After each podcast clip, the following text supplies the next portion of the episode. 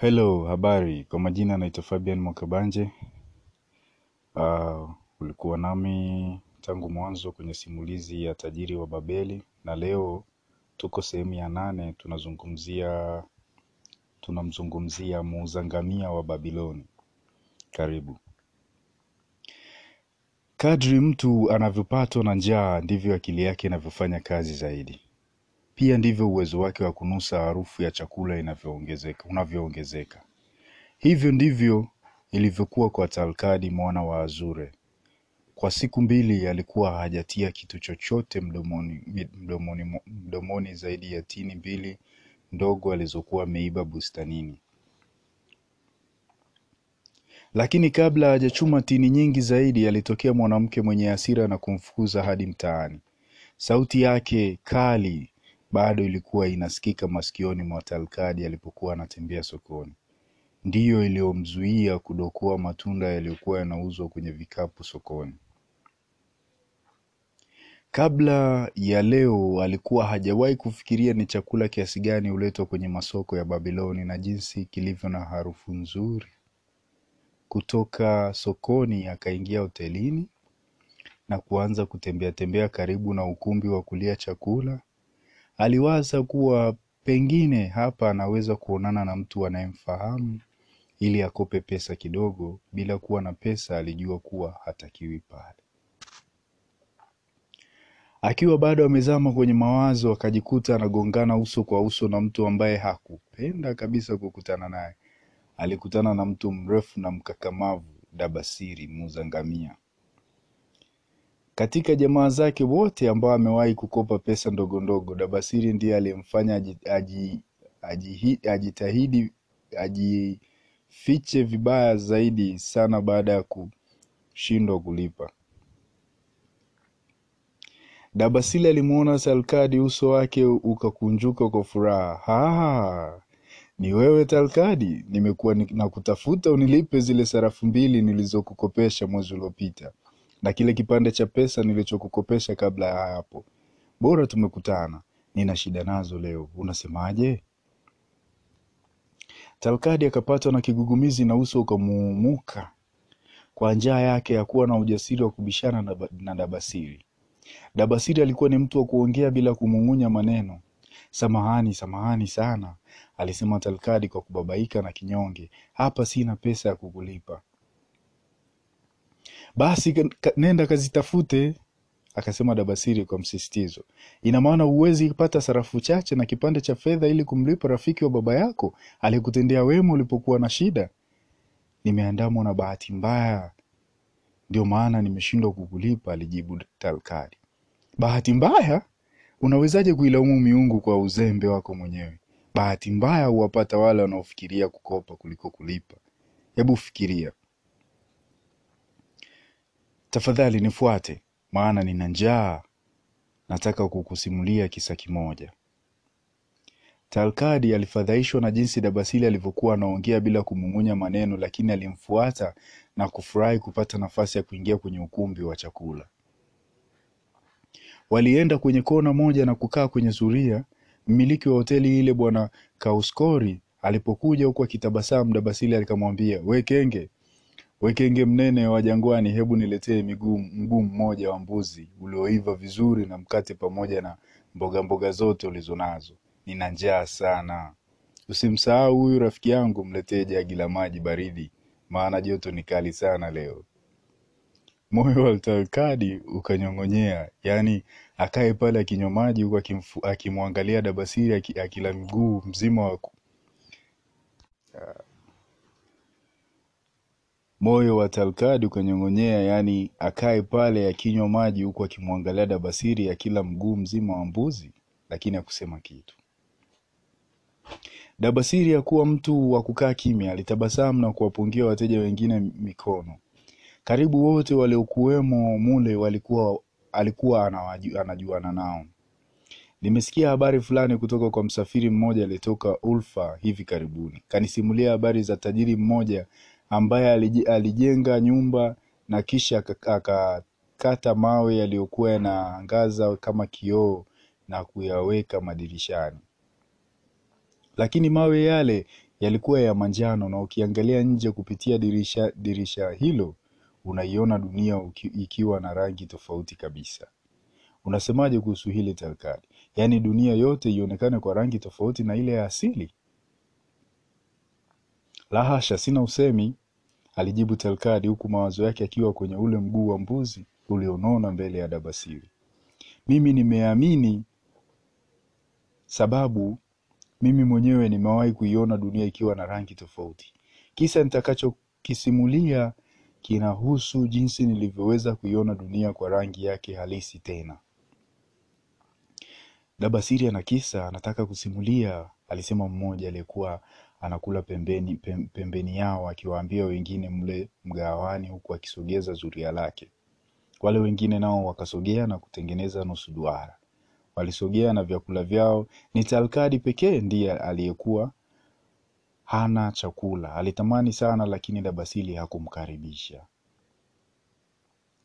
Kisa nachotaka kusimulia, alianza Dabasiri huku akiendelea kula mguu wa mbuzi, kinahusiana na nilivyoanza maisha na jinsi nilivyokuja kuwa mfanyabiashara wa ngamia. Kuna mtu anajua kuwa zamani nilikuwa mtumwa huko Siria? Kusikia hivyo, watu wote wakaanza kunong'ona kwa mshangao. Eh, Dabasiri alikuwa, alikuwa mtumwa? Nilipokuwa kijana, akaendelea baada ya kukata kipande kikubwa cha nyama, nilijifunza kazi ya baba yangu, kutengeneza matandiko ya farasi. Nilifanya kazi kwenye karakana yake na baada ya muda nikaoa. Sababu nilikuwa kijana na sikuwa na ujuzi mkubwa, kipato changu kilikuwa kidogo, lakini kilitosha kumtunza mke wangu. Nilitamani vitu vizuri, lakini sikuwa na jinsi ya kuvipata. Nikagundua kuwa wafanyabiashara walikuwa tayari kunikopesha nami niwalipe baadaye. Kutokana na kukosa uzoefu, sikujua kuwa yule anayetumia kuliko pato lake anakuwa anapanda mbegu ya upepo wa matumizi yasiyo na lazima, upepo ambao mavuno yake ni kimbunga cha matatizo na aibu. Nilizama kwenye matumizi kwa kukopa nguo nzuri na kumnunulia mke wangu vitu vya anasa. Nyumba yetu tukajaza vitu vya anasa. Tulikopa na kutumia kuliko uwezo wetu.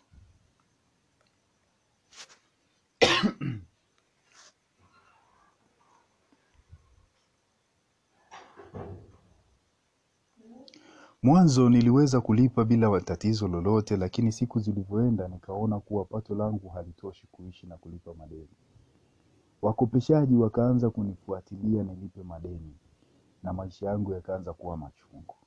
Nilikopa kwa rafiki zangu, lakini nao sikuweza kulipa. Maisha yakawa mabaya kabisa. Mke wangu akarudi kwao na mimi nikaamua kutoroka Babiloni na kwenda kuishi mji mwingine. Nikapata kazi kwenye msafara wa wafanyabiashara, nikafanya kwa miaka miwili. Maisha yalikuwa magumu na ya kutangatanga. Baadaye nikaacha kazi na kujiunga na kundi la waporaji waliokuwa wakitangatanga jangwani kuvamia misafara isiyo na ulinzi. Kwa jinsi baba yangu alivyonilea, sikupaswa kufanya matendo yale, lakini sikuona aibu. Nilikuwa naiona dunia kupitia ki, kioo chenye rangi. Sikutambua jinsi nilivyokuwa nimepotea. Kwenye kazi yetu ya kwanza tulipata mafanikio. Tulipewa dhahabu nyingi na hariri na vitu vingine vya thamani. Tulienda Giniri na kutapanya mali yetu yote. Mara ya pili bahati haikuwa upande wetu. Tulipokuwa tumepora, ghafla tukaanza kushambuliwa na mikuki kutoka kwa watu wa chifu wa eneo hilo. Misafara ilikuwa inamlipa chifu yule kwa ajili ya ulinzi. Viongozi wetu wawili waliuawa na tuliobaki tulichukuliwa hadi Dameski. Huko tulivuliwa nguo zetu na kuuzwa kama watumwa. Mimi nilinunuliwa na chifu mmoja wa jangwani kwa vipande viwili vya fedha. Nilinyolewa nywele na kupewa nguo za kuziba uchi tu kama watumwa wengine. Kwa sababu nilikuwa kijana nisiyejali, niliona kama mchezo tu, lakini hilo lilibadilika ghafla pale yule chifu aliponipeleka kwa wake zake na kuwauliza iwapo wanahitaji towashi. Hapo ndipo ni, ni, nilipogundua kuwa nipo kwenye hali mbaya.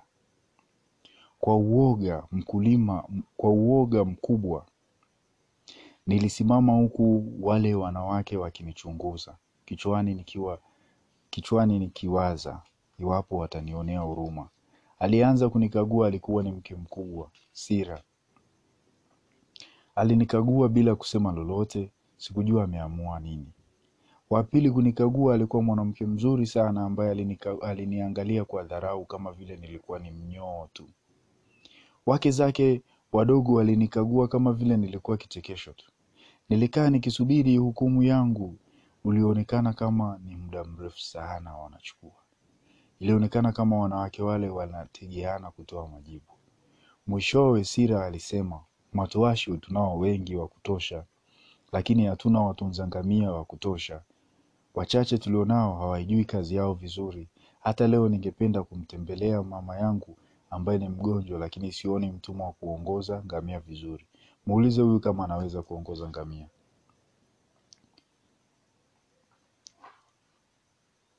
Yule bwana wangu akaniuliza, unajua, unajua nini kuhusu ngamia?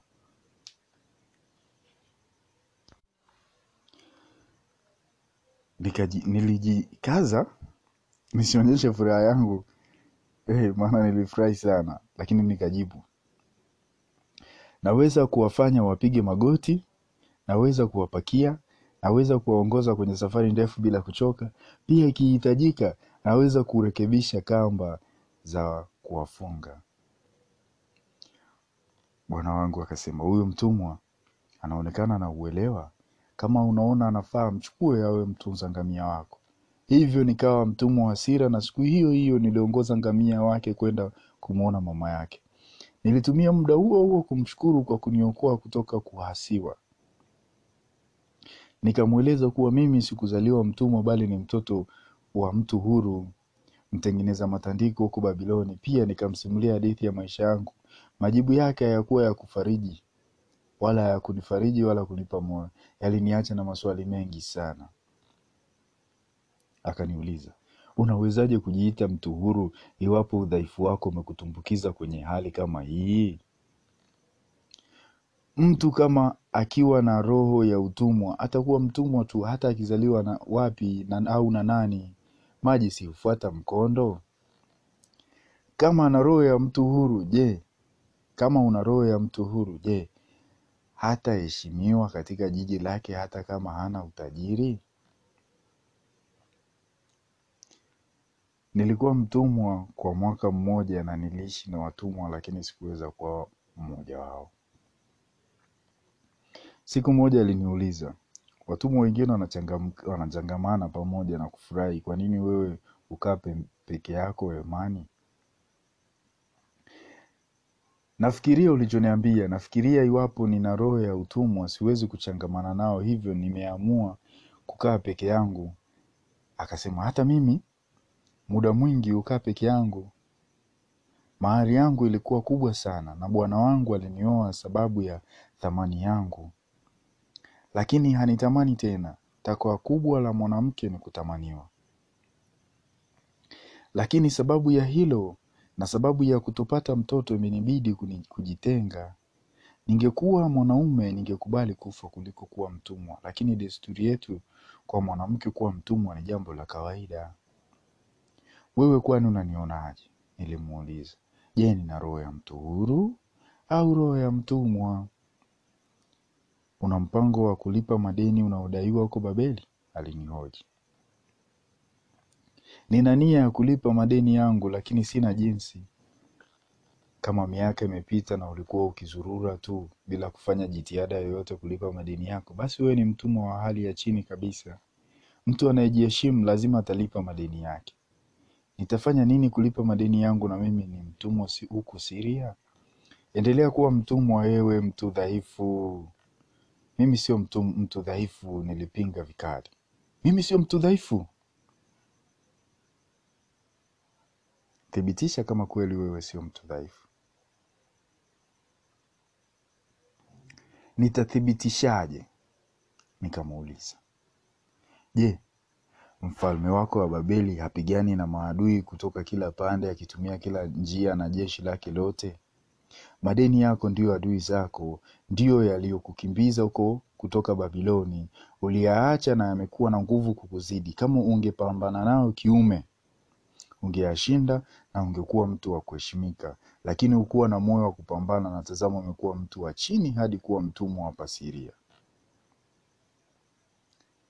Jamani, niliyatafakari maneno yake yule mwanamama, yalikuwa makali na kufikiria maneno ya kumjibu, kumwonyesha kama mimi sina roho ya utumwa, lakini sikuweza, sikuweza kusema chochote. Siku tatu baadaye kijakazi wake alinifuata na kuniambia kuwa ninaitwa Nasira. Mama yangu ni mgonjwa tena, aliniambia Hasira. Andaa ngamia wenye afya bora, wapakie maji na mahitaji mengine kwa ajili ya safari ya siku nyingi. Kijakazi wangu atakuandalia mahitaji yote kwa ajili ya safari. Nilipakia vitu kwenye ngamia nikistaajabu jinsi vilivyokuwa vingi. Mama yake Sira aliishi umbali wa siku moja tu, lakini kijakazi aliandaa vitu vingi sana. Wakati wa safari, kijakazi alipanda ngamia nyuma, nami nilikuwa mbele nikiongoza ngamia ya Sira. Tulipofika nyumbani kwa mama yake, tayari usiku ulikuwa umeingia. Baada ya kumwondoa kijakazi wake, Sira aliniambia, Labasiri, wewe una roho ya mtu huru au una roho ya utumwa? Nikamjibu, nina roho ya mtu huru, kwa msisitizo kabisa. Sasa ndio nafasi yako ya kuthibitisha hilo. Bwana wako amelewa na machifu wake hawajitambui. Chukua hawa ngamia utoroke. Chukua na hizi nguo za bwana wako ili usijulikane. Nitasema kuwa uliiba ngamia na kutoroka nilipoenda kumwona mama. Hakika wewe una roho ya malkia, nilimwambia. Natamani tungeenda wote Babeli nikakuoe uwe mke wangu, na natumaini utapata furaha maishani mwako. Furaha? Alijibu. Furaha haimsubirii mke haimsubirii mke mtoro anayeitafuta kwenye nchi ya mbali katikati ya watu wageni. Furaha haimsubirii mke mtoro anayeitafuta kwenye nchi ya mbali katikati ya watu wageni. Nenda zako na miungu ya jangwani ikulinde. Safari yako ni ndefu, na huko utakapopita hakuna chakula wala maji. Nami sikuhitaji kuhimizwa zaidi, nilimshukuru sana na nikatokomea gizani. Sikujua vizuri hii nchi, hivyo nilikisia tu upande ambao ni wa Babiloni ulikuwako. Nilisonga kwa kujiamini kukatiza jangwani kuelekea kwenye vilima vya mbali. Nilipanda ngamia mmoja na mwingine akitufuata nyuma. Nilisimama siku usiku kucha, nilisafiri usiku kucha na kesho yake yote bila kusimama. Hofu ya juu ya kinachowapata watumwa wanaoiba mali za wamiliki wao na kutoroka ilinisukuma mbele. Nilijikuta naenda tu mbele. Mchana wa siku ya pili nilifika kwenye nchi ya mawe mengi na kame sana. Mawe yakawa yakiwaumiza ngamia miguu, hivyo walianza kutembea polepole na kwa taabu sana. Sikukutana na watu wala wanyama. Ilikuwa ni eneo pweke sana. Ilikuwa safari ngumu sana. Ni watu wachache wanaoweza kupona safari kama ile. Siku baada ya siku tulisonga mbele. Chakula na maji vilituishia na jua katili lilitupiga. Katikati katika siku ya tisa ya safari nilidondoka kutoka juu ya ngamia na sikuwa na nguvu ya kupanda tena. Nilijua kuwa mwisho wangu umefika, kifo katika nchi ya ukiwa. Nilijinyoosha na kulala mpaka kulipopambazuka. Ngamia wangu walikuwa wamekaa mbali kidogo, walionekana kama wenye huzuni sana. Eneo lililonizunguka lilikuwa na miamba na jangwa tupu. Vichaka vya miiba vilionekana hapa na pale, lakini hakukuwa na kitu cha kula wala maji ya kunywa. Hakuna cha kufaa binadamu wala ngamia. Ina maana huu ndio mwisho wangu?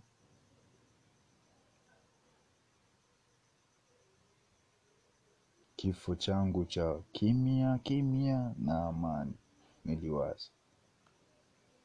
Niliangalia, nililiangalia lile jangwa lakini lililokatili, nililiangalia lile jangwa katili lililokuwa mbele yangu, kisha nikajiuliza tena, je, nina moyo wa mtumwa au nina moyo wa mtu huru? Hapo nikagundua kuwa iwapo nina moyo wa mtumwa, basi nitakata tamaa, nitajilaza na kufa. Kifo kimfaacho mtumwa mtoro ndicho hicho, unakufa jangwani na kuoza huko bila kuzikwa wala mtu yoyote kujua kilichokusibu. Lakini iwapo nina roho ya mtu huru, natakiwa kufanya nini? Hakika ninatakiwa nipambane. Nitapambana kurudi Babiloni. Nitalipa wote wanaonidai, nitarudisha furaha ya mke wangu anayenipenda kwa dhati. Pia nitafanya wazazi wangu wajivunie kuwa na mtoto kama mimi. Sira alisema, madeni yako ndiyo adui zako waliokufanya ukimbie Babiloni. Maneno yake yalikuwa na kweli tupu. Kwa nini sikubaki na kupambana na kiume na adui huyo? Kwa nini niliruhusu mke wangu kurudi kwao? Ghafla kitu cha ajabu kikanitokea, kikanitokea. Dunia yote ilionekana kama ina rangi tofauti kabisa. Ni kama siku zote nilikuwa naiangalia kupitia kioo chenye rangi na sasa kimeondolewa. Niliona thamani halisi ya maisha. La hasha, siwezi kufa jangwani. Nikapata mwanga mpya, nikatambua ninalotakiwa kufanya. Kwanza natakiwa kurudi Babiloni na kuonana na kila anayenidai, nami nitamwambia kuwa nimerudi kuwalipa baada ya miaka mingi ya kutangatanga na taabu. Nitawalipa haraka kadri miungu itakavyonijalia. Baada ya hapo, nitatafuta nyumba kwa ajili yangu na mke wangu. Nitakuwa raia mwema ambaye wazazi wangu watajivunia. Madeni yangu ndiyo yalikuwa adui zangu, lakini wale walionikopesha walikuwa ni rafiki zangu. Waliniamini na walikuwa hawana shaka nami. Nilijikaza na kusimama, sikujali njaa wala kiu. Hayo yalikuwa ni mapito tu katika safari ya kurudi Babiloni. Roho ya mtu huru ikanijaa, mtu anayeenda kushinda adui zake na kurudisha furaha ya rafiki zake. Nilipandwa na mori mkubwa sana. Baada ba, ya ngamia wangu kujitahidi kwa mara mara kadha, waliweza waliweza kusimama. Wavumilivu wakaanza kusonga kuelekea kaskazini. Nilikuwa ninahisia huo ndio mwelekeo wa Babiloni. Baada ya kusafiri kwa muda, tukafika nchi tuliopata maji, nyasi na matunda. Mwishowe tukajikuta barabara inayoelekea Babiloni. Moyo wa mtu huru huona maisha ni kama msururu wa changamoto ambazo zinatakiwa kutatuliwa, lakini moyo wa mtumwa huishia kunung'unika, sina la kufanya, mimi ni mtumwa tu. Vipi kuhusu wewe Talkadi? Njaa yako haifanyi kichwa chako kishindwe kufanya kazi zaidi? Je, upo tayari kuanza safari ya kurudi kwenye maisha ya kujiheshimu? Unaweza kuiona dunia katika rangi yake halisi. Je, una nia ya dhati ya kulipa madeni yao yako, hata kama ni makubwa kiasi gani? Unataka kuwa mtu unayeheshimika tena? Machozi yakamlengalenga Talkadi, akapiga magoti na kusema, umenionyesha mwanga mpya. Tayari nahisi roho ya mtu huru ikiwa ndani yangu. Uliporudi uliporudi Babiloni, maisha yalikuwaje? aliuliza msikilizaji mmoja. Penye nia pana njia, alijibu Dabasiri. Nilikuwa na nia, hivyo nikaanza kutafuta njia. Kwanza nilimtafuta kila aliyekuwa akinidai na kumwomba anivumilie mpaka nitakapoweza kumlipa. Wengi wao walinipokea kwa furaha sana na wachache walinishutumu, lakini pia kati yao walitokea waliokuwa tayari kunisaidia. Mtu mmoja alinipa msaada niliouhitaji sana. Alikuwa ni ma, Mathoni, mkopesha pesa. Alipofahamu kuwa nilipokuwa Siria nilifanya kazi ya kutunza ngamia, akaniagiza kwenda kwa mfanyabiashara wa ngamia aliyeitwa Nebaturi. Nebaturi alikuwa amepewa kazi na mfalme ya kununua ngamia bora kwa ajili ya safari za uvumbuzi. Nilitumia ujuzi wangu kumsaidia kupata ngamia bora. Pole pole nikaanza kulipa madeni yangu. Mwishowe nikaweza kuinua kichwa na kujiona mtu kati ya watu. Baada ya kusema hayo, Dabasiri akageukia chakula chake na kuita kwa sauti kubwa ambayo ilisikika hadi jikoni.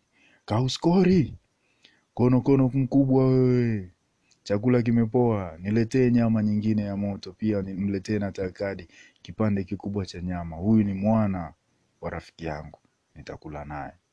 Hivyo ndivyo hadithi ya Dabasiri ilivyoishia.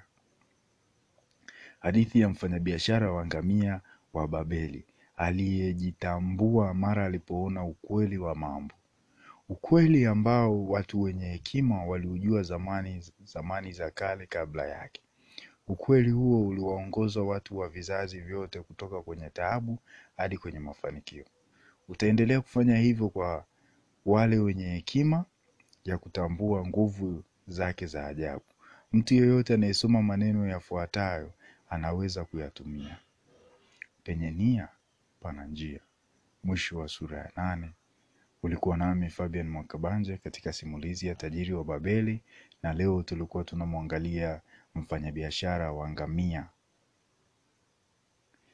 wa Babeli ambaye kwa jina lake anaitwa Dabasiri, na anasisitiza kwamba penye nia pana njia. Ukiwa na nia utaipata njia. Asanteni.